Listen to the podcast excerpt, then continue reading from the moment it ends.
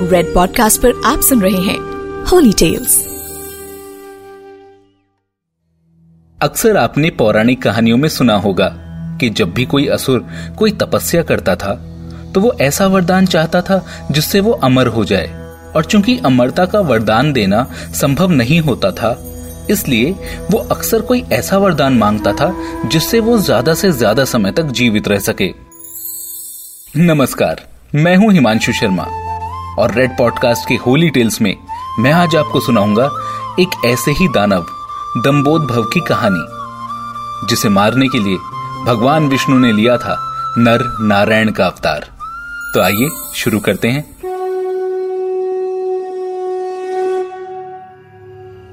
एक असुर था दम्बोद्भव उसने सूर्यदेव की बड़ी तपस्या की। सूर्यदेव जब प्रसन्न होकर प्रकट हुए और वरदान मांगने को कहा तो उसने सूर्यदेव से अमृत का वरदान मांगा। सूर्यदेव ने कहा कि यह तो संभव नहीं है, मैं किसी को अमर नहीं बना सकता। तब उसने मांगा कि उसे एक हज़ार दिव्य कवचों की सुरक्षा मिले। इनमें से एक भी कवच सिर्फ़ वही तोड़ सके जिसने एक हज़ार वर्ष की तपस्या की हो, और जैसे ही कोई एक भी कवच तोड़े, वो तुरंत मृत्यु को प्राप्त हो जाए। सूर्यदेव ये सुनकर बड़े चिंतित हुए। और वे तुरंत समझ गए कि ये असुर इस वरदान का दुरुपयोग ज़रूर करेगा। किंतु उसकी तपस्या के आगे वे मजबूर थे। सो उन्होंने उसे यह वरदान दे दिया। जैसे ही दम्बोद्भव को यह वरदान मिला, उसने इन कवचों से सुरक्षित होते ही वही किया, जिसका सूर्यदेव को डर था। दम्बोद्भव अपने सहस्त्र कवचों की शक्ति से अपने आप को अमर मानकर मनचाहे अत्याचार करने लगा। और अब वो सहस्त्र कवच नाम से भी जाना जाने लगा। उधर माता सती के पिता, दक्ष प्रजापति, जो भगवान शिव के ससुर हैं, उन्होंने अपनी एक दूसरी पुत्री, मूर्ति का विवाह ब्रह्मा जी के मानस पुत्र धर्म से किया। मूर्ति ने सहस्र कवच के बारे में सुना हुआ था, और इसीलिए उसने विष्णु भगवान से प्रार्थना की कि इसे खत्म करने के लिए वे धरती पर ज़रूर आए। विष्णु जी ने उसे आश्वासन दिया कि वे ऐसा अवश्य करेंगे। फिर समय आगे बढ़ता गया। और कुछ सालों के पश्चात मूर्ति ने दो जुड़वा पुत्रों को जन्म दिया, जिनके नाम हुए नर और नारायण। ये दोनों दो शरीर में होते हुए भी एक ही थे। दो शरीरों में एक आत्मा। विष्णु जी ने एक साथ दो शरीरों में नर और नारायण के रूप में अवतरण किया था। जब ये दोनों भाई बड़े हुए, तब इन्होंने ठान लिया कि वे दम्बोद्भव को मारकर ही दम लेंगे। एक बार दम्बोद्भव इनके राज्य में एक वन पर चढ़ आया।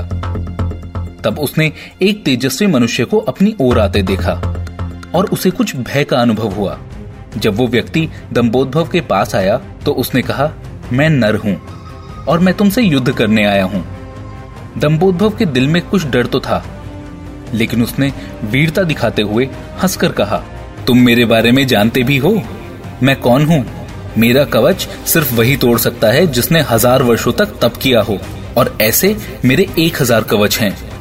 और हाँ भूलना नहीं कि मेरा एक कवच तोड़ते ही तुम मृत्यु को प्राप्त हो जाओगे। ये सुनकर भी नर पीछे नहीं हटे। और उन्होंने हंसकर दम्बोद्भव से कहा, मैं और मेरा भाई नारायण, हम दोनों एक ही हैं। वो मेरे बदले तप कर रहा है और मैं उसके बदले यहाँ युद्ध करने आया हूँ। तो तुम तैयार हो जाओ। बस इतना कहकर नर दम्बोद्भव के ऊपर उछल पड़े और युद्ध शुरू हुआ। युद्ध में उस सहस्र कवच दम्बोद्भव को आश्चर्य हुआ। ये देखकर कि सच में नारायण के तप करने से उसके भाई नर की शक्ति बढ़ती चली जा रही थी। युद्ध करते करते जब एक हज़ार वर्ष का समय पूरा हुआ, तब नर ने सहस्र कवच का एक कवच तोड़ दिया। लेकिन सूर्य के वरदान के अनुसार जैसे ही कवच टूटा, नर मृत होकर गिर पड़े।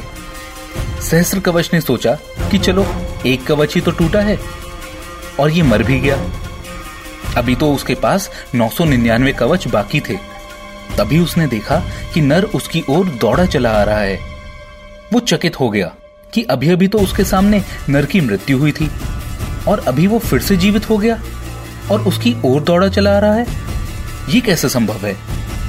लेकिन फिर उसने देखा कि नर तो वहाँ मृत पड़े हुए हैं। तो फिर ये हु बहू जो उसकी तरफ़ दौड़ा चला आ रहा है, शायद नर का भाई नारायण है। दम्बोद्भव थोड़ा घबराया, लेकिन फिर उसने देखा कि नारायण उसकी ओर नहीं, बल्कि अपने भाई नर के शव की तरफ़ दौड़ रहे हैं। दम्बोद्भव खुश हुआ और उसने अट्ठास करते हुए नारायण से कहा, तुम्हें अपने भाई को समझाना चाहिए था। इसने अपने प्राण व्यर्थ ही गवा दिए। नारायण शांतिपूर्वक मुस्कुराए। उन्होंने नर के पास बैठकर उसके कान में कोई मंत्र पढ़ा और चमत्कारिक रूप से नर उठ बैठे। तब दम्बोद्भव की समझ में आया कि जब वो एक हज़ार वर्षो तक नर से युद्ध कर रहा था, तब नारायण शिवजी की तपस्या करके मृत्युंजय मंत्र की सिद्धि प्राप्त कर रहे थे, जिससे वे अपने भाई को पुनर्जीवित कर सके। इस बार नारायण ने दम्बोद्भव को ललकारा और नर नारायण की जगह तपस्या में जाकर बैठ गए। फिर से युद्ध शुरू हुआ। जो अगले एक हज़ार साल तक चला। एक हज़ार वर्ष पूरे होने के बाद नारायण ने दम्बोद्भव का एक कवच और तोड़ दिया और फिर नारायण की मृत्यु हो गई। तब फिर नर ने आकर नारायण को पुनर्जीवित कर दिया और ये चक्र लगातार चलता रहा। इस तरह 999 बार युद्ध हुआ। एक भाई युद्ध करता और दूसरा तपस्या। हर बार पहले की मृत्यु पर दूसरा उसे पुनर्जीवित कर देता। ऐसा होते होते जब 999 कवच टूट गए तो दम्बोद्भव समझ गया कि उसकी मृत्यु अब निकट है।